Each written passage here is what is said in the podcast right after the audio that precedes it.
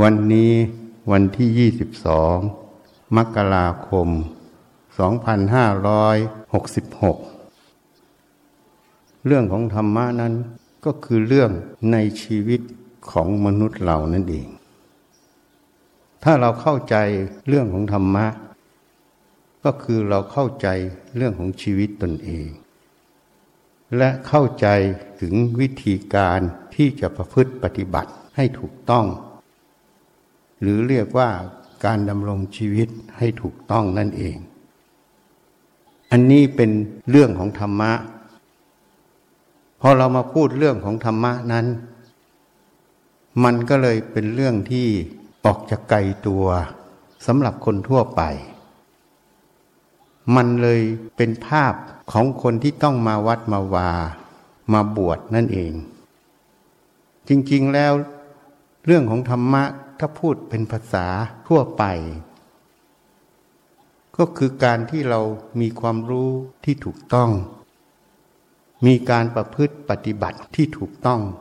หรือพูดอีกอย่างหนึ่งก็คือการดำรงชีวิตที่ถูกต้องนั่นเอง ถ้าเราพูดอย่างนี้เรื่องของธรรมะนั้นมันจึงเป็นเรื่องที่ใกล้ตัว เป็นเรื่องที่เป็นความรู้อีกแขนงหนึ่ง ที่ถือว่าเป็นความรู้พื้นฐานของมนุษย์ ที่จำเป็นต้องมี ไม่ใช่ควรมี แต่เนื่องจากระบบการสอนต่างๆ ไม่ได้สื่อให้คนเรานั้นเข้าใจเรื่องของธรรมะที่แท้จริง ภาพที่สื่อออกมานั้น การปฏิบัติธรรมก็ต้องไปเข้าคอร์สไปอยู่วัดอยู่วา ต้องไปเดินจงกรมนั่งสมาธิ มุ่งทำจิตให้สงบอย่างเดียวนั่นเอง บางคนก็ปรารถนาพ้นทุกข์ถึงพระนิพพาน เมื่อปรารถนาพ้นทุกข์ถึงนิพพาน ก็พยายามทิ้งทุกอย่างมาบวชเพื่อจะให้ถึงพระนิพพาน แต่เอาเข้าจริงแล้ว ส่วนใหญ่จะไม่ถึงพระนิพพาน ส่วนใหญ่ ที่ว่าถึงพระนิพพานนั้น ก็จะได้แค่สมาธินั่นเอง หรือไม่ได้อะไรเลย เพราะฉะนั้นคนก็มาติดยึดอยู่ในจุดนี้หมด แล้วก็มีข้อมูลออกมา จากความเชื่อของลูกศิษย์ลูกหา จากตัวพระเอง หรือผู้ที่ปฏิบัติเอง ว่าสำเร็จขั้นนั้นขั้นนี้ เทียบเคียงกันเอง เทียบเคียงในหนังสือก็มี เหตุนั้นสิ่งที่ว่าสำเร็จนั้น มันไม่ใช่การพยากรณ์จากพระพุทธเจ้า เพราะสมัยพุทธกาลนั้น พระพุทธเจ้ายังทรงพระชนชีพอยู่ สาวกนั้นที่ไม่ได้อภิญญา ไม่ได้ความรู้พิเศษก็จะสามารถสัมผัสถึงรูปกายของพระพุทธเจ้าได้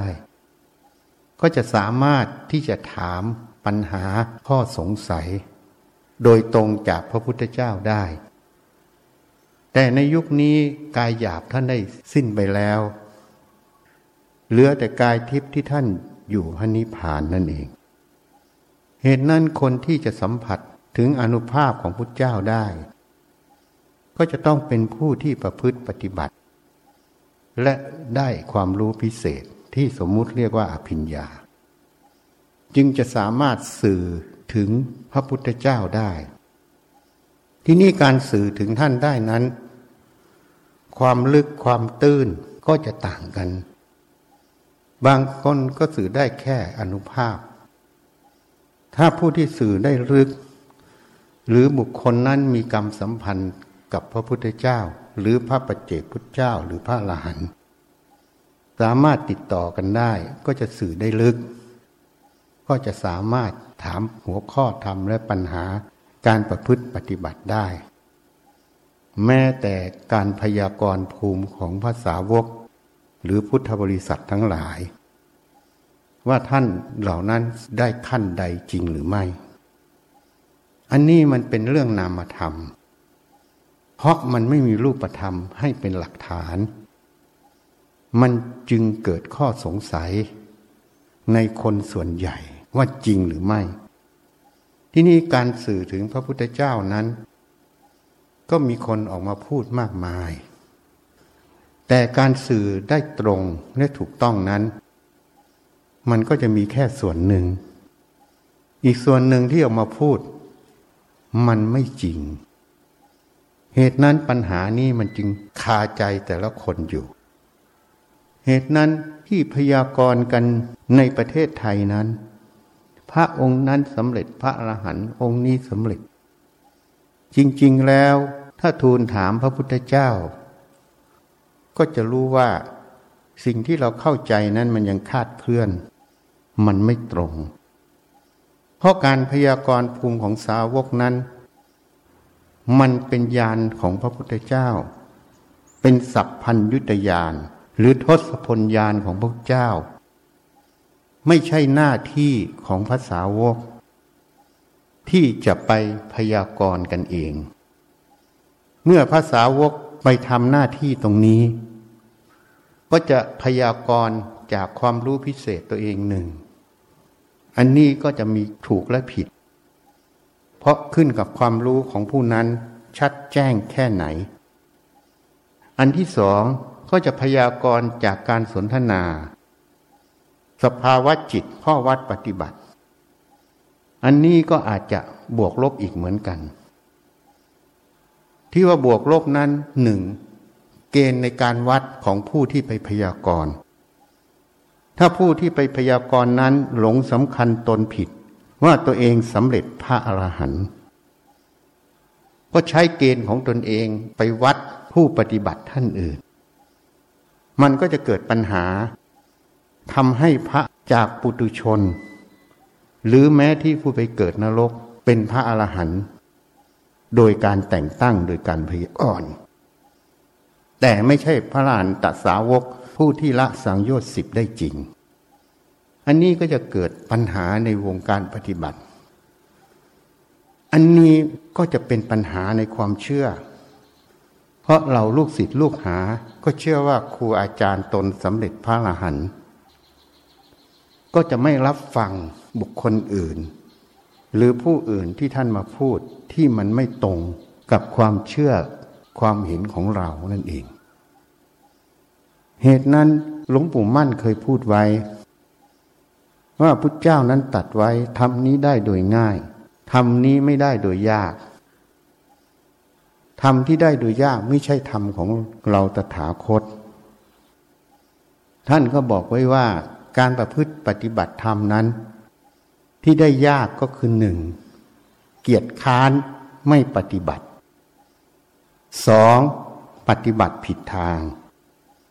จริงๆแล้วในมุตโตไทยที่เขาบันทึกไว้ มันมีหลักคำสอนบางอย่าง ที่หลวงปู่มั่น ได้ให้กฎเกณฑ์ไว้ แต่พระแม้แต่ลูกศิษย์สายท่านนั้น อาจจะสำเนียกไม่ละเอียดพอ เมื่อสำเนียกไม่ละเอียดพอ การประพฤติปฏิบัตินั้นก็อาจจะไม่ตรงสิ่งที่ท่านแสดงไว้ อย่างเช่น ข้อที่กล่าวมานี้ ถ้าปฏิบัติผิดทาง ก็จะไม่ได้บรรลุธรรมได้โดยง่าย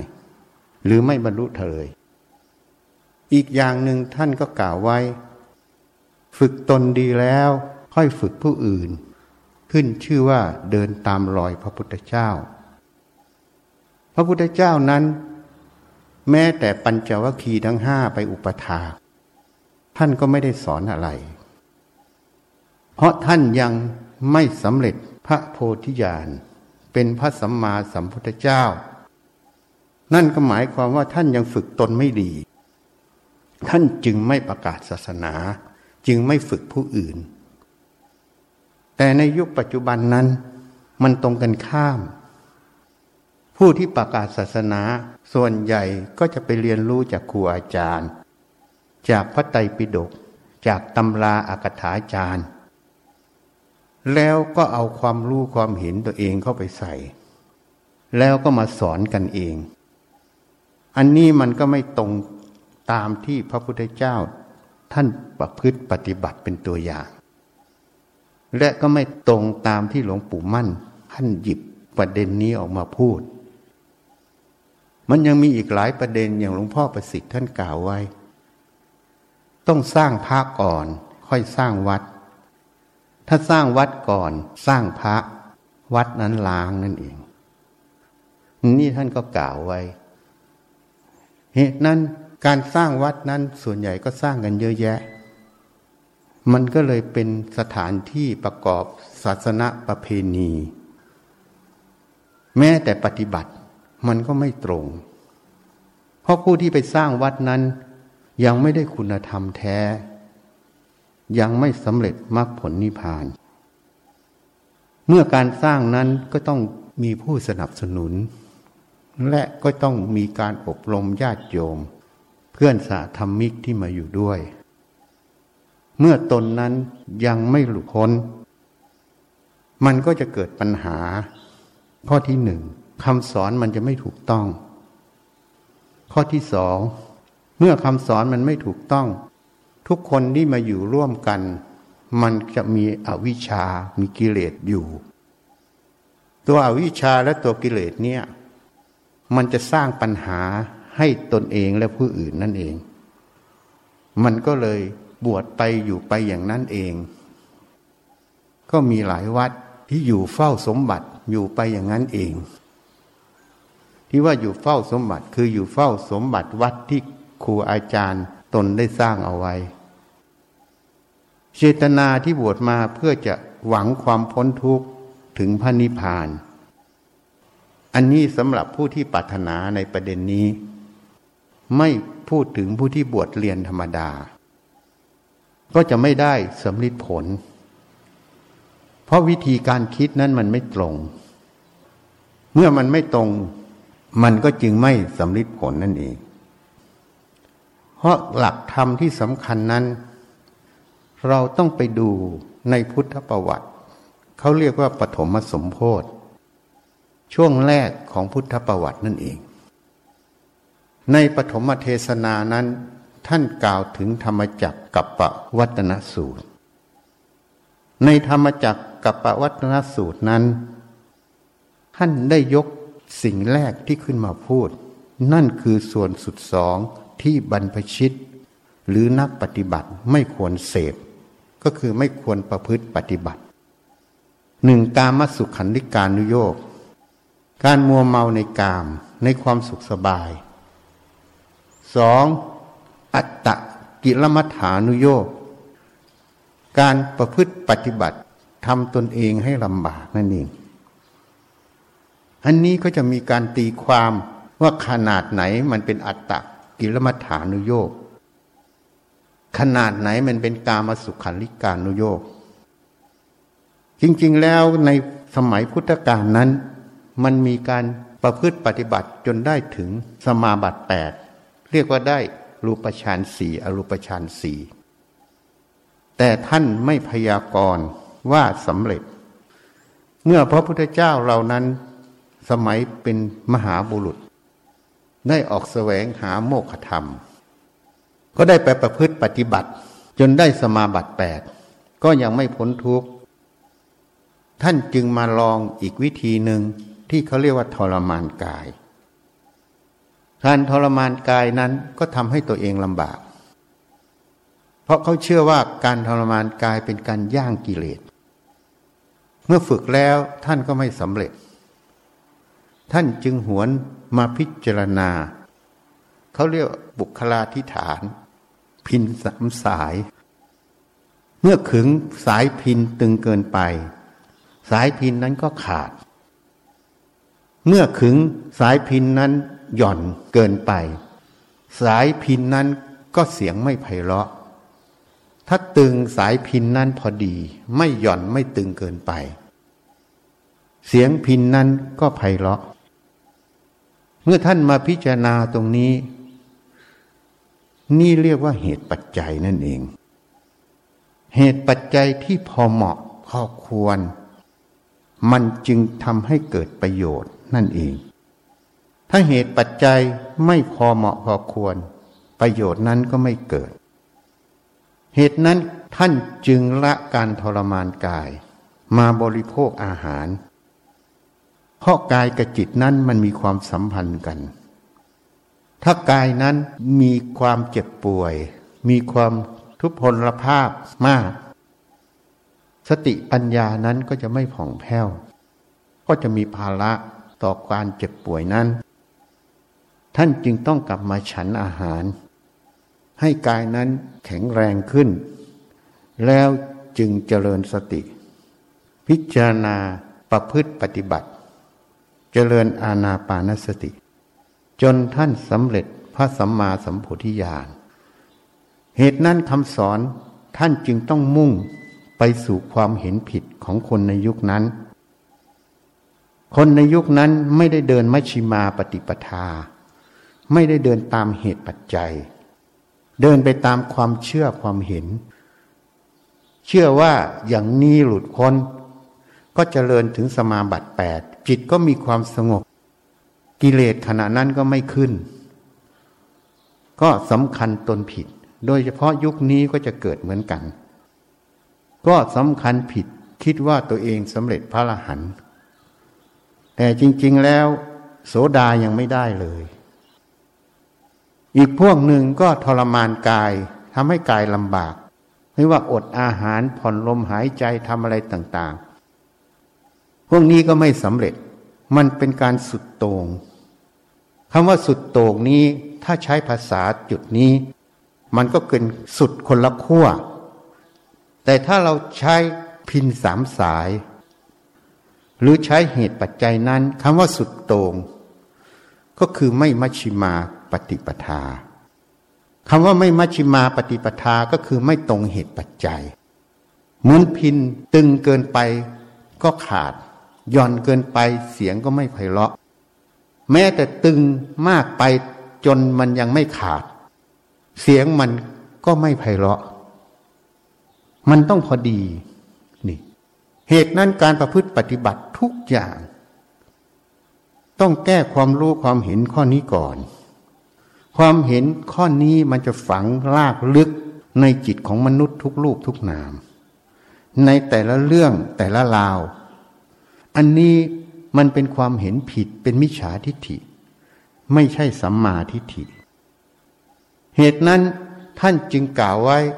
ให้ปฏิบัติมัชชิมาปฏิปทา ทางสายกลาง ทางสายกลางนั้นท่านก็บัญญัติออกมาเป็นมรรคแปดมรรคแปดก็ขึ้นต้นด้วยสัมมาทิฏฐิ คือเห็นชอบตรงตามความเป็นจริง เวลาเราพิจารณาเห็นสิ่งใดต้องเห็นตรงตามความเป็นจริงของสิ่งนั้นหรือตรงเหตุปัจจัยในเรื่องนั้น นั้นจึงเรียกว่ามัชฌิมา เรียกว่าสัมมาทิฏฐินั่นเอง สัมมาสังกัปปะก็ดำริชอบ การที่จะดำริชอบก็คือการคิดที่จะกระทำหรือเจตนาที่จะกระทำเจตนาความคิดที่จะกระทำนี้ มันจะมีพื้นฐานมาจากสัมมาทิฏฐิ คือเห็นชอบตรงตามความเป็นจริง ถ้าตัวนี้ไม่มีความคิดชอบคือสัมมาสังกัปปะก็เกิดไม่ได้ ส่วนสัมมาวาจา สัมมากัมมันตะ สัมมาอาชีวะ คือพูดชอบการงานชอบเลี้ยงชีพชอบ อันนี้มันก็ขึ้นกับเหตุปัจจัยนั่นเอง ว่าสิ่งใดควรพูด ความพอเหมาะพอดี ระหว่างผู้พูดผู้ฟังนั่นเอง การงานที่พอดี อาชีพที่ถูกต้องนั่นเอง อันนี้มันก็จะเป็นวจีกรรมกับกายกรรม มันก็จะตามมาจากมโนกรรมคือสัมมาทิฏฐิสัมมาสังกัปปะ ทีนี้มันก็จะมีอีกข้อหนึ่งคือสัมมาวายามะความเพียรชอบ ความเพียรนี้ไม่ต้องพูดถึง มันเป็นองค์ธรรม มันรองรับการกระทำถ้าพูดแบบภาษาอังกฤษเรียกว่า action เมื่อใดที่มี action เมื่อนั้นก็เรียกว่ามีความเพียร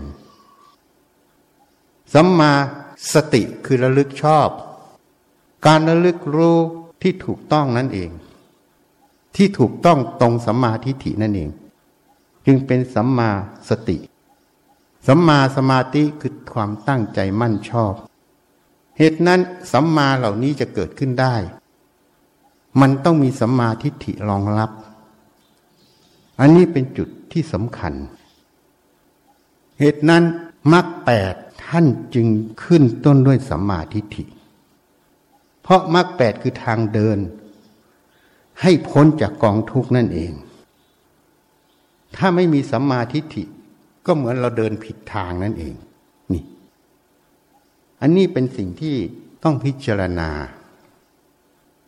เหตุนั้นทางสายกลางนี้มรรคแปดนี้ทุกคนก็รู้หมด ทุกคนก็อ้างว่าตนเองเดินตรงตามมรรคแปดแต่จริง ๆแล้ว รายละเอียดเรื่องปีกย่อย ในแต่ละเรื่องมันมีอยู่ ซึ่งต้องใช้สติปัญญาพิจารณา สิ่งเหล่านี้บางท่านก็พิจารณาเองไม่ได้ ก็ต้องอาศัยสัตบุรุษหรือผู้รู้หรือนักปราชญ์หรือพระอริยะ ที่ท่านประพฤติปฏิบัติได้ถูกต้องแนะนำก่อน ให้แนวทางในการไปพิจารณานั่นเอง เหตุนั้นเรื่องนี้จึงเป็นเรื่องที่คนยังเข้าใจผิดมาก แม้แต่ผู้ประพฤติปฏิบัติครูบาอาจารย์ต่างๆ ยังเห็นผิดโดยไม่รู้ตัว เมื่อเห็นผิดไม่รู้ตัวมรรคผลนิพพานก็เกิดไม่ได้ สิ่งที่บอกว่าองค์นั้นได้โสดาได้อนาคาได้อรหันต์มันจึงเป็นโสดาที่แต่งตั้ง อนาคาที่แต่งตั้ง อรหันต์ที่แต่งตั้ง แต่ธรรมของพระพุทธเจ้าไม่ใช่การแต่งตั้ง มันเป็นการที่จิตนั้นละสังโยชน์ที่เด็ดขาดออกจากใจนั่นเอง จิตที่จะละสังโยชน์ได้เด็ดขาดจากใจนั้น จิตนั้นจะต้องประกอบด้วยสติสมาธิปัญญา เห็นแจ้งความจริง ในกายในใจในขันทั้งห้าในรูปนามนี้ ตรงตามความเป็นจริง และประพฤติปฏิบัติได้ถูกต้อง มันจึงจะละสังโยชน์ตรงนี้ขาดออกจากใจ อันนี้ต้องพิจารณาให้มาก ส่วนใหญ่ที่พากันปฏิบัติก็ทำตามกันครูบาอาจารย์คิดวิธีการอย่างไงก็ทำตามกัน แต่ไม่เคยมีคนย้อนกลับมาพิจารณา ว่าสิ่งที่เราทำทั้งหมดนั้นน่ะ มันถูกต้องไหมอะ มันเป็นไปเพื่อมรรคผลนิพพานจริงไหม นี่ไม่มีใครตั้งคำถามวาย เพราะระบบการศึกษาไทยนั้น สอนให้เชื่อ สอนให้จำแล้วก็ให้ทำตาม แต่ระบบการศึกษาของต่างชาตินั้นเขาสอนคำว่าวายคือทำไมทำไมต้องทำทำไมคือหาเหตุผลนั่นเอง เพราะนั้น ระบบนี้มันก็เข้ามาอยู่ในวัดในวา เพราะพระเนนชีก็มาจากชาวบ้านข้างนอก ก็มาจากระบบการศึกษาของเราเอง ระบบที่จะมาถามหาเหตุผลวิเคราะห์วิจัยเหตุผลนั้น มันเป็นระบบที่เรียกว่า เรียนปริญญาเอก ปริญญาเอกนั้นจะเป็นระบบที่จะต้องทำวิจัยทำการทดลอง หาเหตุหาผลในสมมุติฐาน ซึ่งจริง ๆแล้ว แม้แต่คนได้ปริญญาเอก หลักการนี้บางครั้งก็ยังไม่เข้าไปในใจทำไปตามกฎเกณฑ์เขาเฉยๆ เมื่อไม่เข้าไปในใจนั้น หลักการคิดที่ถูกต้องที่ประกอบด้วยสัมมาทิฏฐิที่ประกอบด้วยองค์มรรคแปดก็จะเกิดขึ้นไม่ได้ อันนี้ จึงเป็นเหตุให้สังคมเรานั้น ทั้งคารวาสคฤหัสถ์และนักบวชทำให้การเจริญเติบโตงอกงามในสติปัญญานั้น ไม่เท่าที่ควรที่จะเป็น อันนี้คือปัญหา เมื่อเรามีความเชื่อมั่นในสำนักปฏิบัติตนเอง เชื่อมั่นในครูบาอาจารย์ มันก็เท่ากับ พูดสมมุติโลกเขาเรียกปิดฝาโลง คนนั้นตายแน่นอนไม่มีทางรอด แม้แต่ยังไม่ตายเมื่อปิดฝาโลงก็ขาดอาจารย์หายใจ ก็ตายเด็ดขาด ตายจากอะไร ก็ตายจากมรรคผลนิพพานที่ควรจะได้ควรจะถึงนั่นเองนี่ อันนี้คือปัญหาในศาสนาของเรา โดยเฉพาะนักปฏิบัติ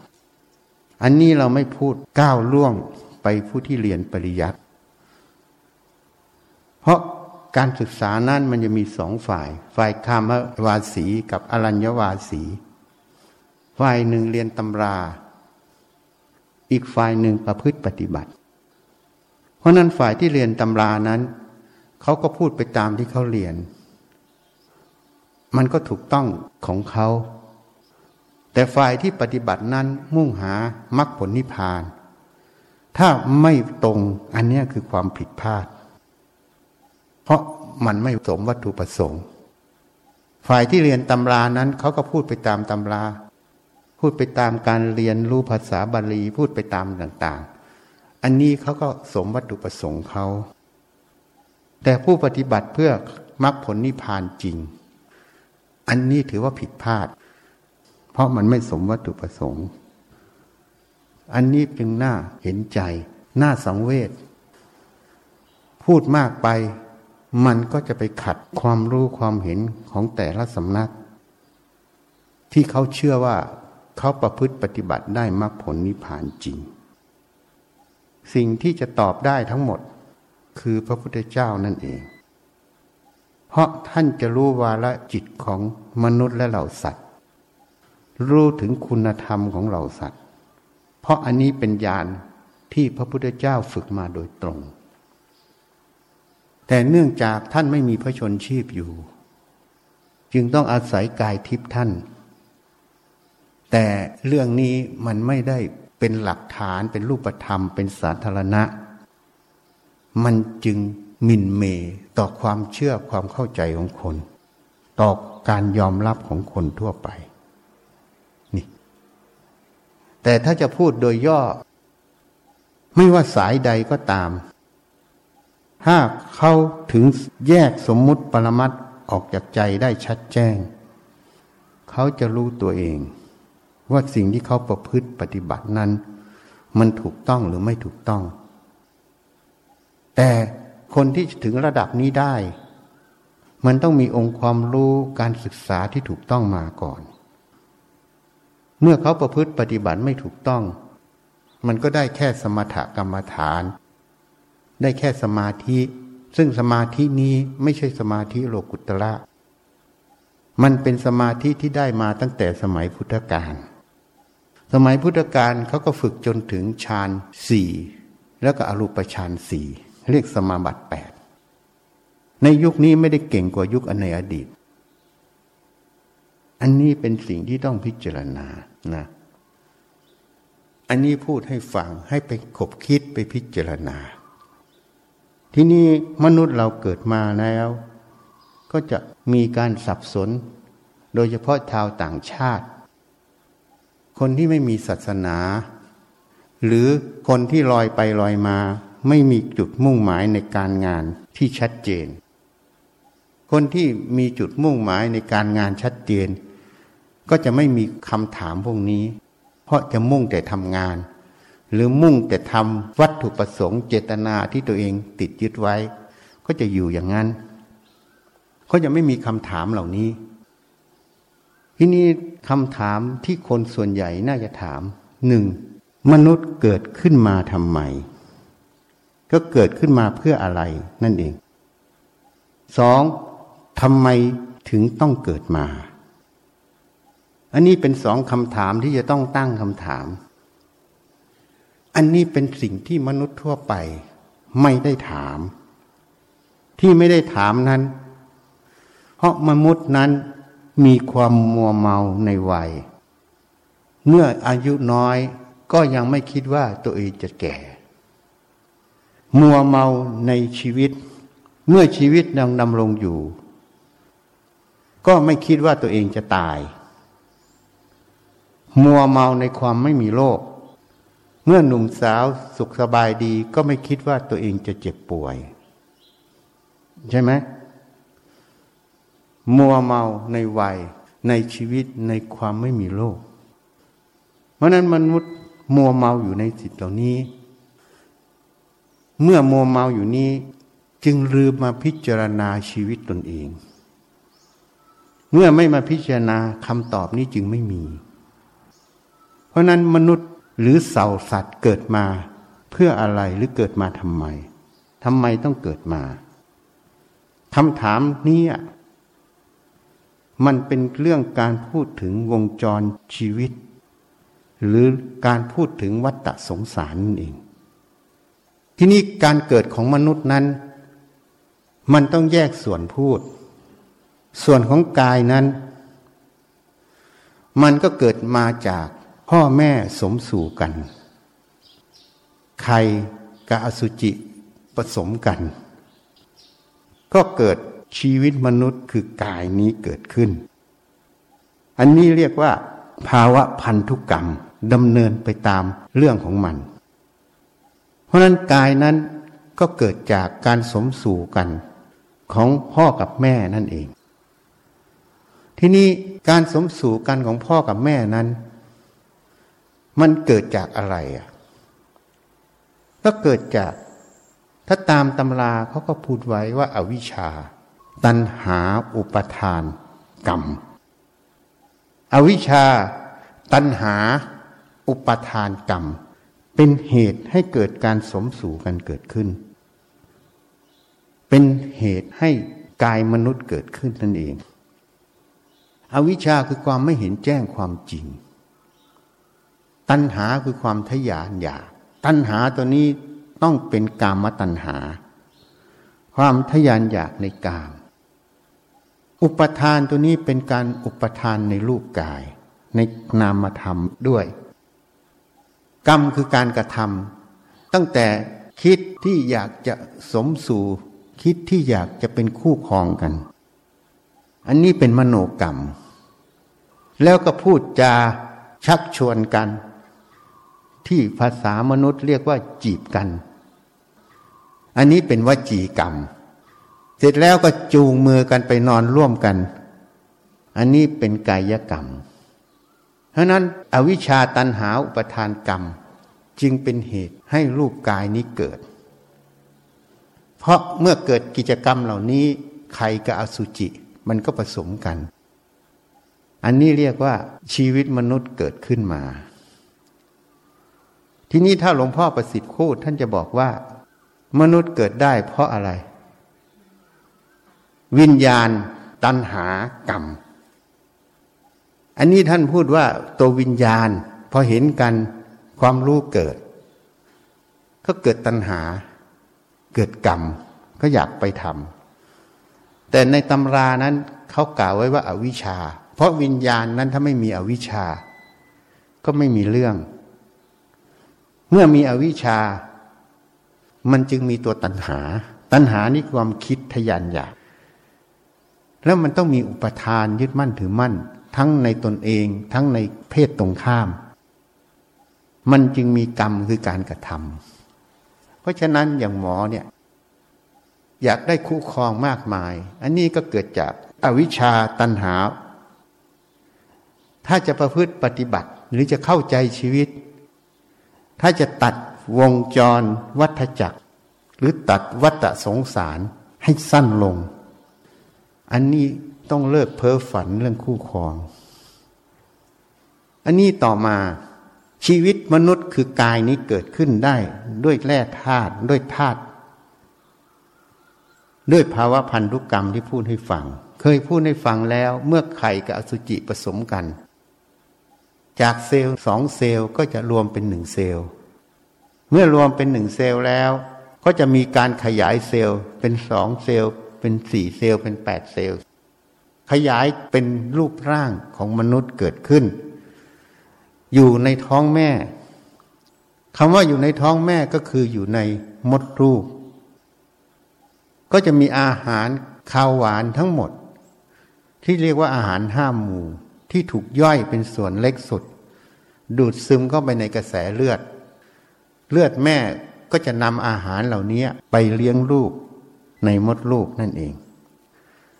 เมื่อลูกนั้นคลอดออกมา เรียกว่าเกิดขึ้น จริงๆ การเกิดของลูกนี้มันเกิดตั้งแต่อสุจิกับไข่มันผสมกันแล้ว แต่การเกิดทางกฎหมาย หมายถึงว่าเด็กนั้นออกจาก มดลูกของแม่ทำไมต้องพูดอย่างนั้น เพราะการคลอดนั้น มันก็ออกทางช่องคลอดถูกไหมแต่ยุคปัจจุบันมันไม่ได้ออกทางช่องคลอด มันถูกผ่าออกทางหน้าท้อง จริงไหม เพราะฉะนั้นการเกิดนี้ต้องนับว่าเด็กนั้นออกจากมดลูกของแม่ อันนี้ตรงสุดคุมทั้งสองทาง เมื่อออกมาแล้วก็จะถูกเลี้ยงด้วยนมแม่ นมวัวหรือนมแพะ ถูกไหม เมื่อโตขึ้นมาก็จะถูกเลี้ยงด้วยอาหารคาวหวาน ที่พวกเรารับประทานกันหรือว่ากินกันนั่นเอง อันเนี้ยเป็นชีวิตของมนุษย์ที่เรียกว่ากาย ชีวิตของกายนี้เกิดเพราะภาวะพันธุกรรมตรงนี้ แต่ชีวิตมนุษย์นั้นมันไม่ได้ประกอบด้วยกายอย่างเดียว มันมีรูปกับนาม มันต้องประกอบด้วยจิต จิตที่มาปฏิสนธิเกิด ในชีวิตแต่ละชีวิตนั้น ก็จะต้องมาเกิดในจุดนี้ การปฏิสนธิเกิดในจุดนี้ มันก็อาศัยวิถีกรรมของจิตวิญญาณตรงนั้น ที่สร้างกรรมใดไว้ และความผูกพันคือกรรมที่ผูกพันกับแม่หรือพ่อ หรือครอบครัวตรงนั้น มันก็จะผลักดันให้จิตวิญญาณนั้น เข้ามาปฏิสนธิมาเกิดในรูปกายตรงนี้ ร่วมกับกายตรงนี้ออกมา เหตุนั้นจิตวิญญาณตัวนี้เนี่ย มันอาศัยวิถีแห่งกรรมในการมาเกิด เหตุนั้นมนุษย์ทำไมต้องเกิด แม้แต่เราสัตว์ทำไมต้องเกิด มันก็จะได้คำตอบหนึ่งเพราะพ่อกับแม่มันสมสู่กัน อันนี้รวมไปถึงการทำกิฟทำเหล็กในหลอดแก้วด้วย ใช่ไหมเพราะฉะนั้นอันเนี้ยเป็นเหตุให้มนุษย์เกิด แม้แต่สัตว์ก็มีการผสมเทียม มันก็จะทำให้สัตว์เกิดนั่นเอง ที่นี่อีกส่วนหนึ่งคือส่วนนามธรรมส่วนของจิต จิตดวงนั้นจะเกิดด้วยวิถีแห่งกรรมนั่นเอง เพราะนั้นถ้าเราไม่พูดถึงรูปกาย ถ้าตั้งคำถามว่าทำไมมนุษย์ถึงต้องเกิด ก็ตัวกรรมนั่นเองเป็นตัวกำหนดให้มนุษย์เกิด เมื่อเกิดมาแล้วเกิดมาเพื่ออะไรทำไมต้องเกิด มันก็มาในคำตอบเดิมอีก ก็ตัวกรรมนั่นแหละมันผลักดันให้มาเกิด แล้วก็ผลักดันให้ใช้กรรมนั่นเองคำว่าใช้กรรมก็คือให้รับผลของวิบากกรรม ทีนี้กรรมนั้นน่ะมันเป็นคำกลางๆ เหตุนั้นนี่ กรรมแปลว่าการกระทำมันฝรั่งมันก็เรียก action ใช่ไหมมันมีการกระทำการกระทำนั้นมันมีสามทาง กระทำทางความคิดนึก เรียกว่ามโนกรรมกระทำทางคำพูดที่พูดอยู่เนี้ยเรียกว่าจีกรรม กระทำทางกาย เรียกว่ากายกรรม เพราะฉะนั้นคำว่ากรรมเนี่ย มันเป็นคำกลางๆ มันเป็นการกระทำที่นี้กระทำทางความคิดนึก ถ้าจิตขณะนั้นเป็นกุศล มีสติปัญญามีสมาธิ ความคิดเหล่านั้นก็ไปทางกุศล ที่สวดมนต์ในอภิธรรมเจ็ดคำพีกุศลธรรมมา กุศลธรรมมา อัพยากตาธรรมมา จนไปถึงบทท้ายๆ ถ้าดูคำแปลแล้วจะรู้ ถ้าจิตเป็นกุศลไม่ว่าการพูดการกระทำอะไร มันก็เป็นกุศลตามมา เรียกว่ามโนกรรมเป็นกุศลวจีกรรมกายกรรมก็เป็นกุศล ในมุมกลับ ถ้าจิตนั้นเป็นอกุศล มโนกรรมเป็นอกุศล วจีกรรม กายกรรมก็เป็นอกุศลนั่นเองคำว่ากรรมนั้นเป็นคำกลางๆ จึงมีคำพูดว่า กุศลธรรมมาอากุศลธรรมมา อัพยากตาธรรมมา กุศลธรรมมานั้นธรรมที่เป็นกุศล ถ้าพูดถึงกรรมก็กรรมที่เป็นกุศล บางขณะจิตนั้นมีสติปัญญา จิตนั้นความคิดนั้นก็จะเป็นกุศล เรียกว่ากุศลกรรมทางมโนกรรม บางขณะโกรธขัดเคือง อยากไปตีหัวเขาหรืออยากไปได้ผู้ชาย จิตขณะนั้นมันก็เป็นอกุศล มโนกรรมตรงนั้นเป็นอกุศลกรรม บางขณะก็คิดไปธรรมดาไม่มีอะไร ตามงานตามการธรรมดา ความคิดขณะนั้น มันก็ไม่เป็นทั้งกุศลไม่เป็นทั้งอกุศล มันก็เป็นอัพยากตาธรรมมานั่นเอง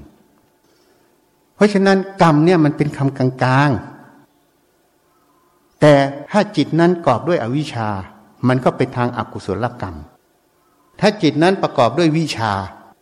มันก็ไปทางกุศลกรรมนั่นเองนี่มันไม่มีอะไร มันเป็นไปทางกุศลกับอกุศล เพราะนั้นเจตนาหังพิกเวกัมมังวัฏามิ พิสุทธ์ทั้งหลาย เจตนาเป็นตัวกรรม ถ้าความคิดธรรมดาไม่มีอะไร มันก็ไม่มีกุศลไม่มีอกุศล นี่ เพราะความคิดมันก็คือขันห้าขันห้ามันเป็นของกลางมันไม่มีของใคร แต่ถ้าหลงมันเมื่อไหร่มันก็เป็นอกุศล ถ้าไม่หลงมันใช้มันให้เกิดประโยชน์ มันก็เป็นกุศล เพราะนั้นคำว่ากรรมเนี่ยเป็นเป็นกลางๆ มันเป็นทั้งกุศลและอกุศลได้ ขึ้นกับเจตนาและสติปัญญาของจิตดวงนั้นนั่นเอง นี่ ที่นี้เวลาสร้างกรรมไปแล้ว มันต้องมีผลเขาเรียกผลแห่งกรรม ผลแห่งกรรมนั้น มันก็เป็นทั้ง กุศลทั้งอกุศล ขึ้นกับเหตุคือกรรมนั้นเป็นกุศลหรือเป็นอกุศล ภาษาบาลีเขาจึงเรียกว่าวิบาก วิบากแปลว่าผลของกรรมนั้น เพราะฉะนั้นมนุษย์ที่เกิดมาในโลกนี้หรือแม้แต่เหล่าสัตว์ ในสามไตรโลกธาตุ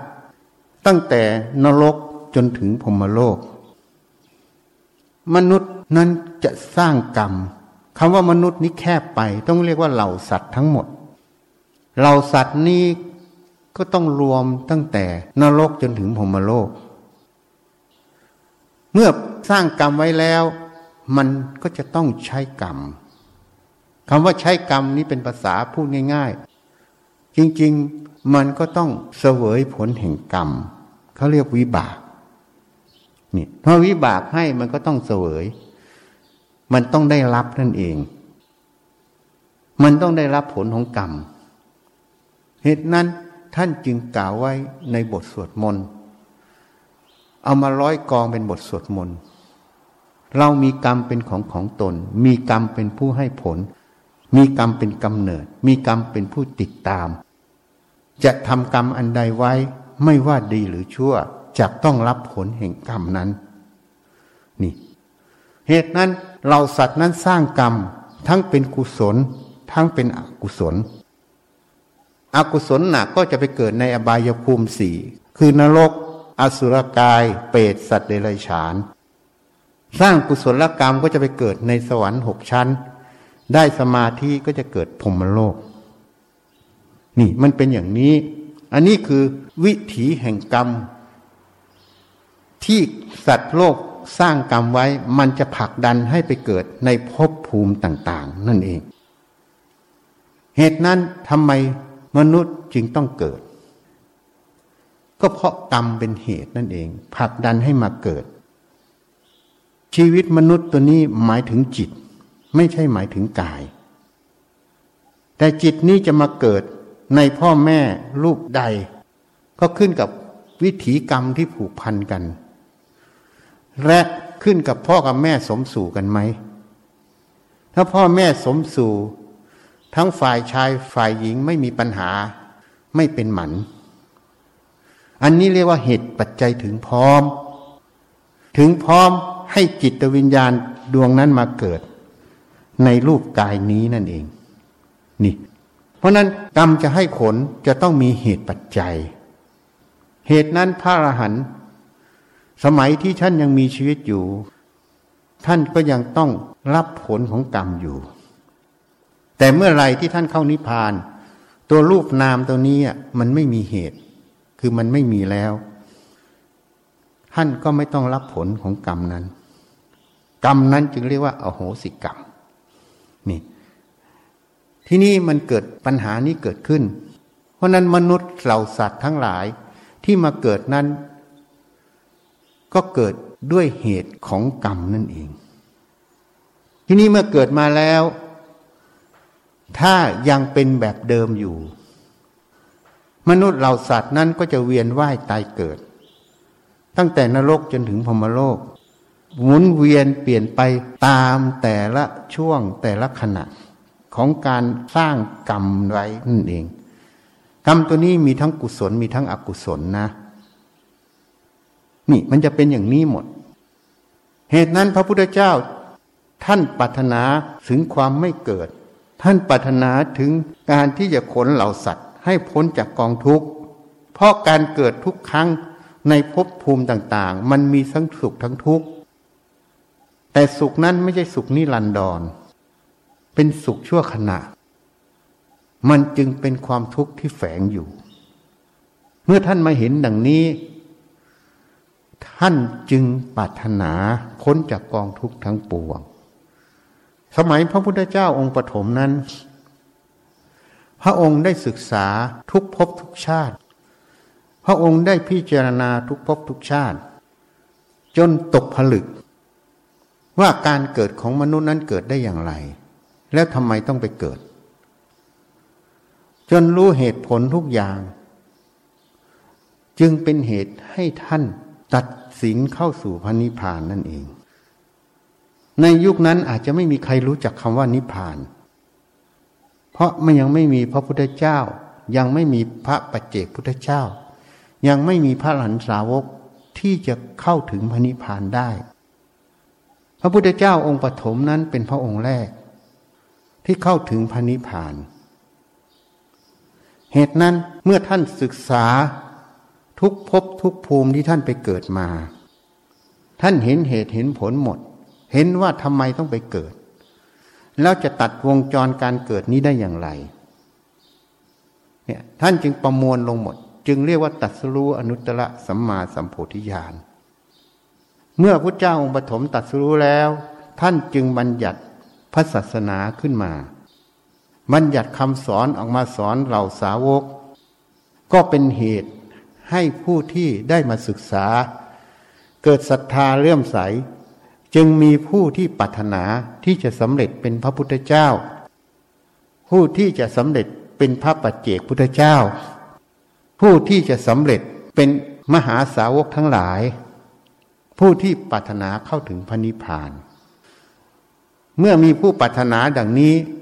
มันก็เลยมีการสร้างทางเดินของตนเอง เรียกว่าสร้างบารรมีนั่นเอง จนกว่าบารรมีนั้นจะเต็ม จึงก่อเกิดเป็นพระพุทธเจ้า พระปัจเจกพุทธเจ้า พระอรหันต์ติดตามมามากมาย พระพุทธเจ้าที่อุบัติเกิดขึ้นที่ถามท่านนั้น มีทั้งหมดประมาณหนึ่งล้านสี่แสนกว่าพระองค์ พระประเจกมากกว่านั้น เหตุนั้นมนุษย์ที่ไม่ได้ศึกษา ในหลักคำสอนของพระพุทธเจ้า ก็จะต้องเวียนว่ายตายเกิด ตามความรู้ความเห็นที่ประสบมาในแต่ละภพภูมิ เมื่อมนุษย์เกิดขึ้นมาแล้ว เอาง่ายๆ มันก็จะมีการเบียดเบียนกันเหมือนเหล่าสัตว์ เมื่อเหล่าสัตว์มีการเบียดเบียนกัน เนื่องจากสติปัญญาของมนุษย์ได้พัฒนาขึ้นเรื่อยๆ รอบกับบารมีเก่าก็มี มีคนมีปัญญาก็มี คนด้อยปัญญาก็มี จึงคิดที่จะอยู่ร่วมกัน อย่างไรที่จะไม่เบียดเบียนกัน มันก็เลยเกิดกฎกติกาเกิดขึ้นในแต่ละพื้นที่ มันก็จะต้องมีการที่คนฉลาดหรือคนอยากเป็นผู้นำเพื่อจะนำพาสังคมนั้น มันจึงมีระบอบกษัตริย์ ระบอบประธานาธิบดี ระบอบการปกครองเกิดขึ้น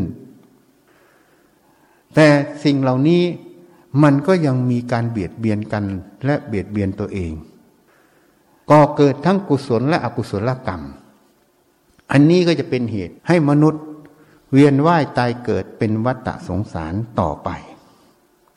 แต่เมื่อพุทธศาสนาอุบัติเกิดขึ้นในโลก พระพุทธเจ้าได้มาชี้ทางเดิน ภพภูมิต่าง ๆ ตั้งแต่นรกจนถึงพรมโลก และพระนิพพานนั่นเอง เมื่อท่านมาชี้ทางและที่ไปให้เห็น มันก็จะมีกลุ่มหนึ่งที่สั่งสมมาที่มีความปรารถนามา ตั้งแต่สมัยพุทธเจ้าองค์ปฐมเรื่อยลงมาจนถึงพุทธเจ้าองค์ปัจจุบัน ผู้ที่ยังค้างอยู่ก็จะดำเนินหรือประพฤติปฏิบัติตามนั่นเอง นี่มันก็จะมีสองส่วน ส่วนที่มีการศึกษาในหลักธรรมมาในอดีต ก็จะมาศึกษาต่อ หรือก็จะลืม เพราะมันระลึกชาติไม่ได้ เกิดมาแล้วก็จะถูกสิ่งแวดล้อมสังคมนั้นนำพาไป ก็เรียกว่าลืม ลืมความตั้งใจก็มี ก็จะหมุนเวียนไปแล้วแต่วิถีกรรมของแต่ละคน ก็จะก่อเกิดให้ต้องตายเกิดตายเกิด เป็นวัฏสงสารอยู่อย่างนี้ เหตุนั้นมนุษย์เกิดมาเพื่ออะไรหรือทำไมทำไมต้องเกิดทำไมต้องเกิดก็บอกแล้วก็คือ กรรมนั้นเป็นตัวกำหนดให้ต้องเกิด แล้วเกิดมาทำไมและเพื่ออะไร เกิดมาก็เพื่อใช้กรรมนั่นเอง เพราะมันจะมีส่วนหนึ่งของวิถีกรรมที่มันจะให้ผล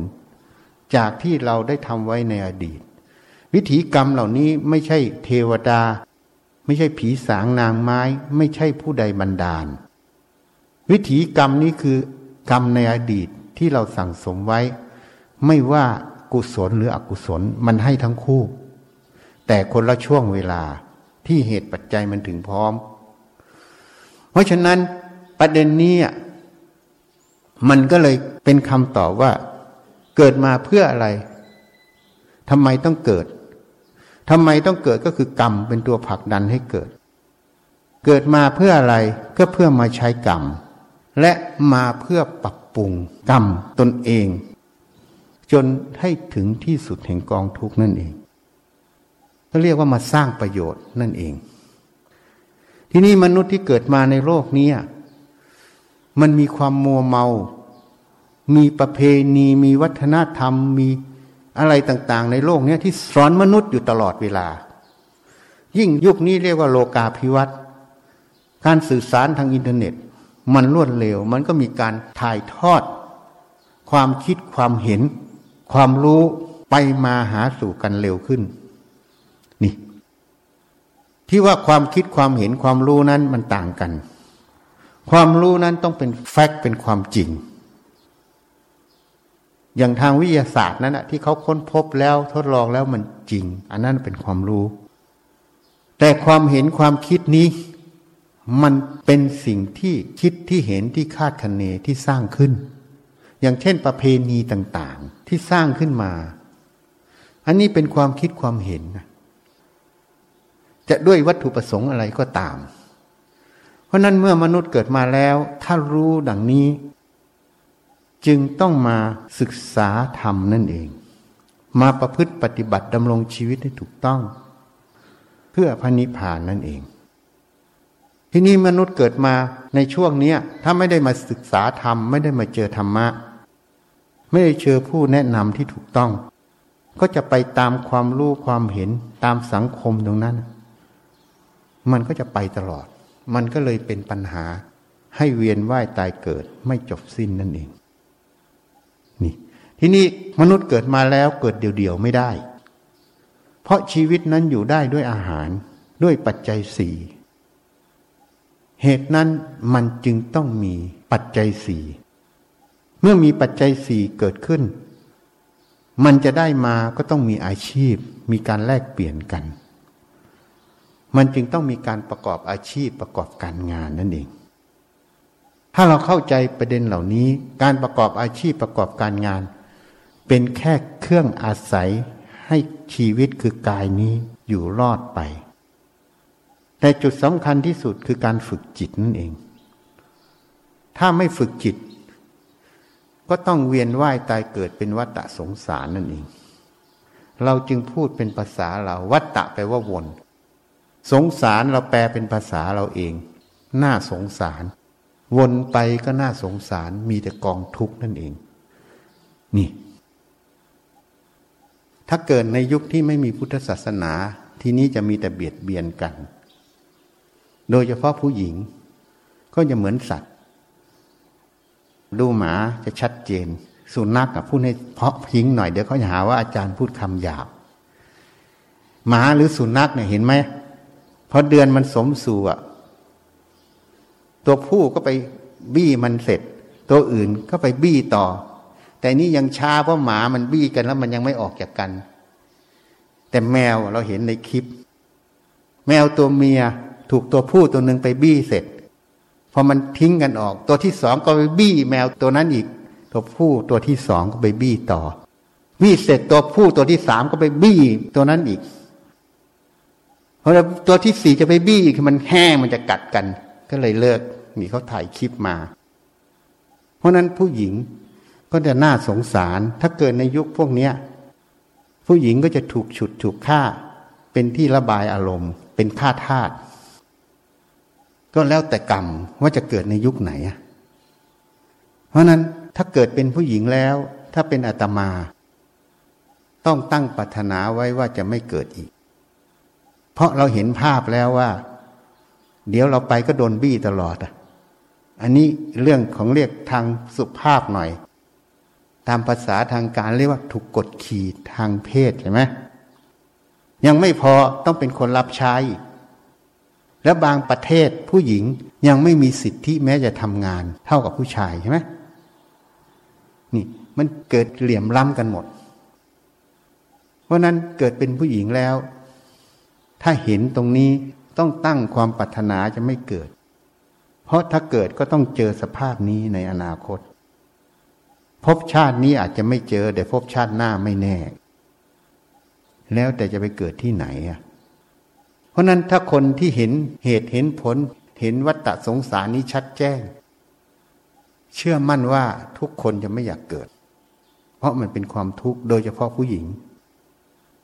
ผู้หญิงนี่เป็นบุคคลที่น่าสงสารนะใช่ไหมตรงไหนรู้ไหมทุกเดือนต้องปวดท้อง จริงไหมเขาเรียกปวดประจำเดือน มีความทุกข์อยู่ทุกเดือนใช่แล้วเพศฐานะทางสังคมก็ด้อย แต่ประเทศไทยนี่ถือว่าโอเคกว่าเห็นไหมถ้าไปอยู่บางประเทศนี่เสร็จเลยเห็นยัง ถ้าเข้าไปในยุคที่อารยธรรมมันเสื่อม ต้องพูดแบบโลก ก็จะเกิดเหตุการณ์เหมือนแมวที่เล่าให้ฟัง ใช่ไหมซึ่งมันก็มียุคหนึ่ง เมื่อไม่กี่ปีที่ผ่านมา ผู้หญิงที่ถูกไอเอสจับไป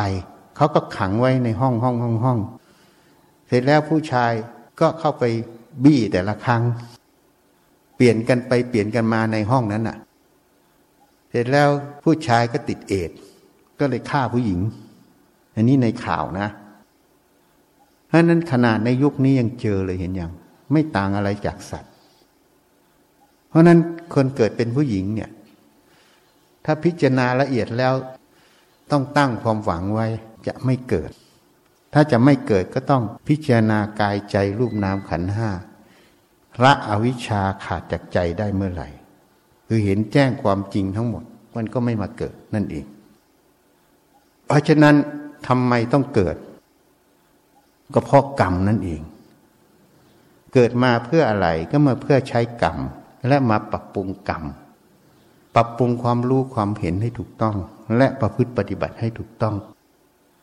เพื่อความไม่เกิดนั่นเอง เรียกว่ามาทำประโยชน์นั่นเอง เหตุนั้นพระพุทธเจ้าสมณโคดมให้ปัดฉิมโอวาทไว้ สังขารทั้งหลายมีความเสื่อมสิ้นไปเป็นธรรมดา เธอจงยังประโยชน์ให้ถึงพร้อม ด้วยความไม่ประมาทเถิดคำว่าประโยชน์ให้ถึงพร้อม หมายถึงประโยชน์แห่งจิตคือพระนิพพานหนึ่ง ประโยชน์ที่สองก็คือการดำรงชีวิตที่ถูกต้อง ที่ส่งเสริมสงเคราะห์ซึ่งกันและกันไม่เบียดเบียนกัน เพราะประโยชน์มันมีอยู่สองส่วน ประโยชน์ส่วนหนึ่งคือจิต คือความพ้นทุกข์ถึงพระนิพพาน ประโยคอีกส่วนหนึ่งเมื่อจิตนั้นมีสติปัญญา ก็จะเอื้อเฟื้อเผื่อแผ่ช่วยเหลือซึ่งกันและกัน ตามเหตุปัจจัย ตามอัตภาพของสังคมนั้น เรียกว่าไม่เบียดเบียนกัน ช่วยเหลือกัน คำว่าถึงพร้อมนี้ต้องตามเหตุปัจจัยนะเข้าใจไหมทำไมต้องเกิด ก็เพราะกรรมเป็นเหตุ เกิดมาเพื่ออะไร ก็เพื่อใช้กรรม และก็มาทำประโยชน์ให้ถึงพร้อม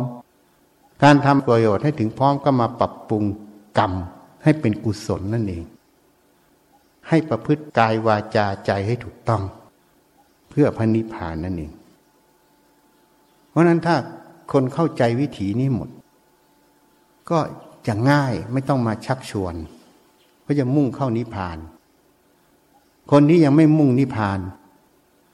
ก็แสดงว่ายังมัวเมาในโลกอยู่ ยังไม่เข้าใจ ก็ต้องใช้หนี้กรรมไอ้ความไม่เข้าใจตัวเนี้ยคือกรรมมันหนึ่งก็เรียกว่าอาวิชชามันครอบงำก็ต้องมาตายเกิดเพื่อใช้มัน คนที่ดื้อด้าน ทำความชั่วไว้เยอะทำตามอำเภอใจไว้เยอะ ก็จะต้องถูกลงโทษ แต่ไม่มีใครลงโทษ วิถีกรรมนั้นจะลงโทษก็คือไปเกิดนรกนั่นเองพอไปเกิดนรกก็จะมีความทุกข์ทรมาน ความทุกข์นี้เป็นภพของจิต ไม่ใช่รูปกาย จนเข็ด เมื่อเข็ดแล้วก็จะตั้งความปรารถนาว่าถ้าพ้นจากนรกแล้ว ก็จะปรับปรุง ความประพฤติความคิดความเห็นตัวเองใหม่ แต่พอมาเกิดแล้วก็ลืมไงระลึกชาติไม่ได้ นิสัยเก่าๆมันแฝงมาอยู่ มันก็ทำความชั่วอีกพอทำความชั่วก็ไปเกิดนรกอีกพอเกิดนรกอีก ก็ทุกทรมานในนรก เพราะนรกเนี่ยไม่เหมือนเรือนจำเรือนจำนั้นถือว่าเป็นสวรรค์เมื่อเทียบกับนรก เรือนจำนั้น มีข้อดีข้อหนึ่ง มีคนดูแลรักษาความปลอดภัยให้ ข้อสองปัจจัยสี่พร้อมหมด อาหารเครื่องนุ่งห่มที่อยู่อาศัยยารักษาโรคมีอภิสิทธิ์มากกว่าคนทั่วไป เพราะหมอฟันเมืองพลยกทีมเข้าไปทำฟันในเรือนจำไง ในวัดยังไม่ยกทีมมาเลยนะ นี่มีสิทธิพิเศษ แล้วก็ห้ามรุนแรงเดี๋ยวนี้เขาเรียกมนุษยธรรม เพราะนั้นเรียนจำเลยเป็นสวรรค์ที่ควรจะเข้าไปอยู่ใช่ไหมคนเลยไม่กลัว คนเลยชอบไปอยู่เรียนจำเยอะพออยู่เยอะๆทำไง รัฐบาลก็แก้ปัญหา ออกกฎหมายลดโทษเรื่อยๆอย่างยาเสพติดลดเยอะๆจะได้ไม่เข้าเรียนจำมันก็เลยเป็นปัญหาข้างนอกหมด ไม่จบ เรียนจำมีข้อเสียคืออะไร อยากไปช้อปปิ้งไปช้อปไม่ได้ อยากไปเห็นคนนั้นคนนี้ก็ไปไม่ได้ ยกเว้นเขามาเยี่ยม ที่นี่นรกมันเหมือนเรือนจำตรงไหน เหมือนไปไหนไม่ได้เหมือนกัน เหมือนเรือนจำแต่ต่างจากเรือนจำคือถูกทรมาน ถ้าพูดเป็นมนุษย์เนี่ย สมัยก่อน นักโทษก็จะถูกจับขึง เอาไม้เหลาแหลมๆหรือเอาเหล็กแหลมๆตีวางแต่นิ้วเอาค้อนตี พอตีว่าเล็บทะลุเล็บเข้าไป ก็จะเจ็บปวดเนี่ยทรมาน ทั้งยี่สิบนิ้ว เห็นไหมสมัยก่อน เขาเลยว่าโหดร้าย เห็นไหมก็เลยต้องเปลี่ยนวิธีเหมือนยุคปัจจุบัน แต่ในนรกนี้จะทรมาน ไม่ใช่จำกัดพื้นที่การไป ยังมีการทรมานอีก เมื่อทรมานก็มีความทุกข์ สุดท้ายจะไปไหนไม่รอด ก็เลยคิดในใจว่าต่อไปยังไม่เกิดในนรกแล้ว แต่พอมาเกิดแล้วก็ลืม ลืมแล้วก็ต้องไปที่เดิม ถูกทรมานจนเกิดจิตสำนึก ว่าเด็ดขาดแล้วจะไม่เกิด มันก็จะฝังอยู่ในใจ พอพูดถึงนรกปั๊บคนนั้นจะกลัวมาก เพราะมันฝังลึกแต่ไม่รู้เหตุผลเพราะระลึกชาติไม่ได้ นี่มันต่างกันอย่างนี้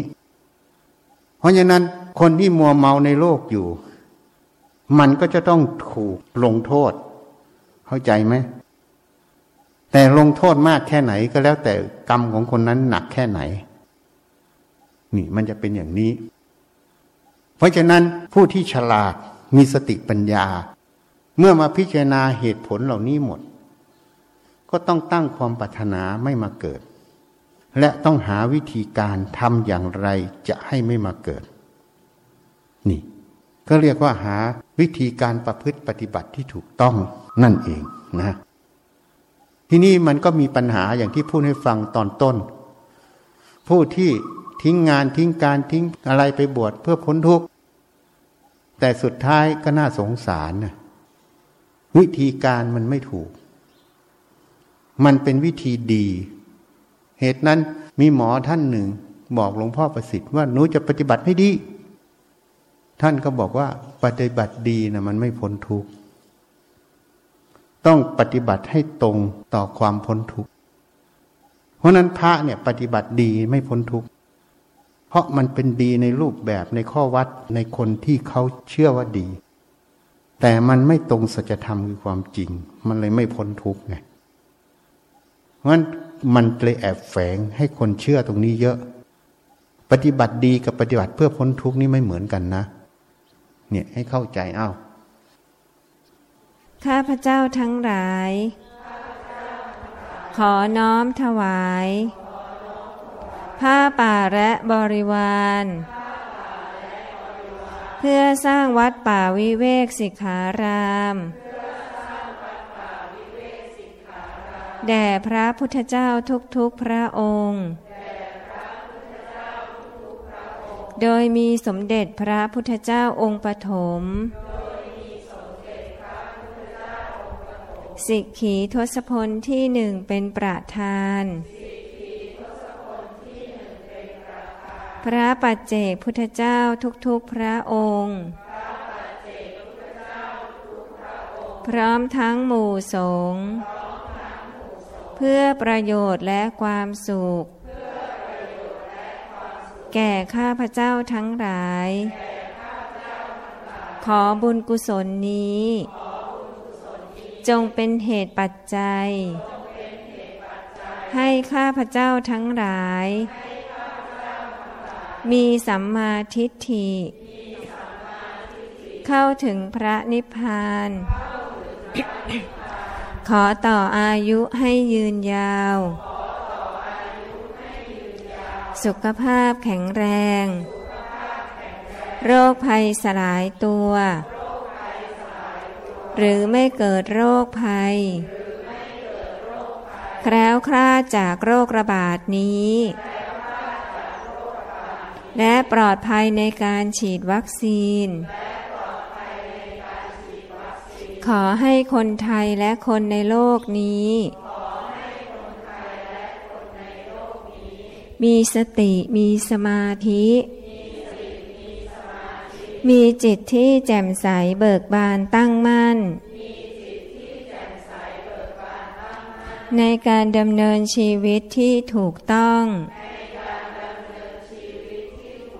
ทั้งในสภาวะปกติ และในสถานการณ์โรคระบาด ขอให้ภัยพิบัติทั้งหลายสลายตัว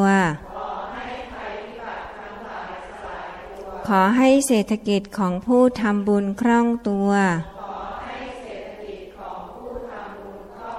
และเศรษฐกิจของประเทศฟื้นตัวโดยเร็ว ขอให้มีสติปัญญา หน้าที่การงานราบรื่น ปัญหาและอุปสรรคทั้งหลายสลายตัว ขออำนาจบุญกุศล ที่ได้ทำในครั้งนี้ ขอให้กฎของอกุศลกรรมเก่าทั้งหมด สลายตัวไป ขออุทิศบุญกุศล ที่ได้ทำในครั้งนี้ แก่บิดามารดา บุตรธิดา พี่น้อง ครูอาจารย์ ญาติมิตรของข้าพเจ้าทั้งหลาย ทุกภพทุกชาติ จนถึงปัจจุบันชาติ เจ้ากรรมนายเวรทั้งหลาย เท้าสักกะเทวราช พยายมราช ท้าวสวัตตีเทวราช ท้ามหาราชทั้งสี่และบริวาร พระศรีสุริโยไทยราวพรมเทวดาทั้งหลายทุกชั้น นายบัญชีและบริวาร เจ้าที่เจ้าทางราพญานาคทั้งหลาย โอปาติกะทั้งหลาย สัมภเวสี เปรต จิตวิญญาณที่มีรูปและไม่มีรูป สรรพสัตว์ทั้งหลายทุกภพทุกภูมิ ขอให้มีส่วนได้รับ และอนุโมทนาในผลบุญครั้งนี้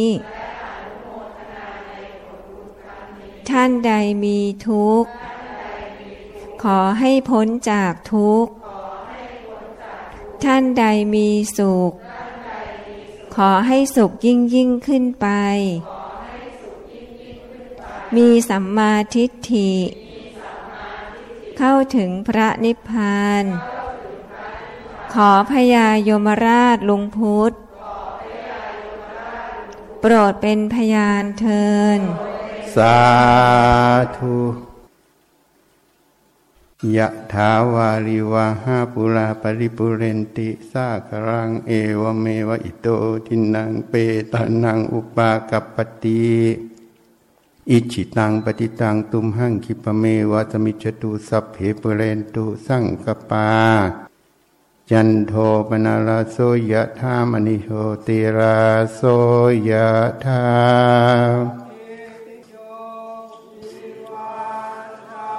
โตสาภาโรโควินาตโตมาเตภาวัตตาลายโย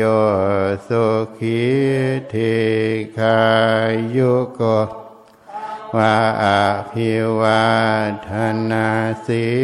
ริจังวัฏทายิโนจัตตารโธรรมนันติอายุวันโนสุขัง สัพพุทธานุภาเว สัพพธรรมานุภาเวภาสังฆานุภาเว นาพุทธรตานังธรรมรตานังคาลตานังเตนะนานาอนุภาเว ตุลาสีติสหัสธรรมาขันธานุภาเวนาปิตากัสายานุภาเวชินาสาวกะภาเวนัสาเพเตหาสาเพเต หายาสาเพเต อันตาลายาสาเพเตโอปัฏฐาวะนวนเนเมตนะเอเตอาวามังคาลานาสันตุอายุวัฏทาโกานาวัฏทาโกวัฏทาโกสวัฏทาโกวัฏทาโกวันนาวัฏทาโกสุขาวาทาโกโหตุสัพพะทาทุกขาโรขาพายาเวรา กาสะตุจุปัฏฐาวาเนกาอันตรายาปิเวนาสานตุจเตชะสาชยสิทธินางลาพังสดที่ภาคขยัง พาลังสิริอายุจาวันโนพังวัดเทจายาสาวาสายจะอายุจะชีวสิทธิภาวะภาวะตุสาภามังคาลา ขันตุสาภาเทวตาภาพุทธาโนภาเวนัสัพพาปัจเจกพุทธานาสัพพาธรรมาโนภาเวภาสังขา โนภาเวนาสัทธาสดทิภาวันตุเต ท่านให้สี่ข้อนะ อธิษฐานเอาสมาธิโรคภัยการงานเศรษฐกิจ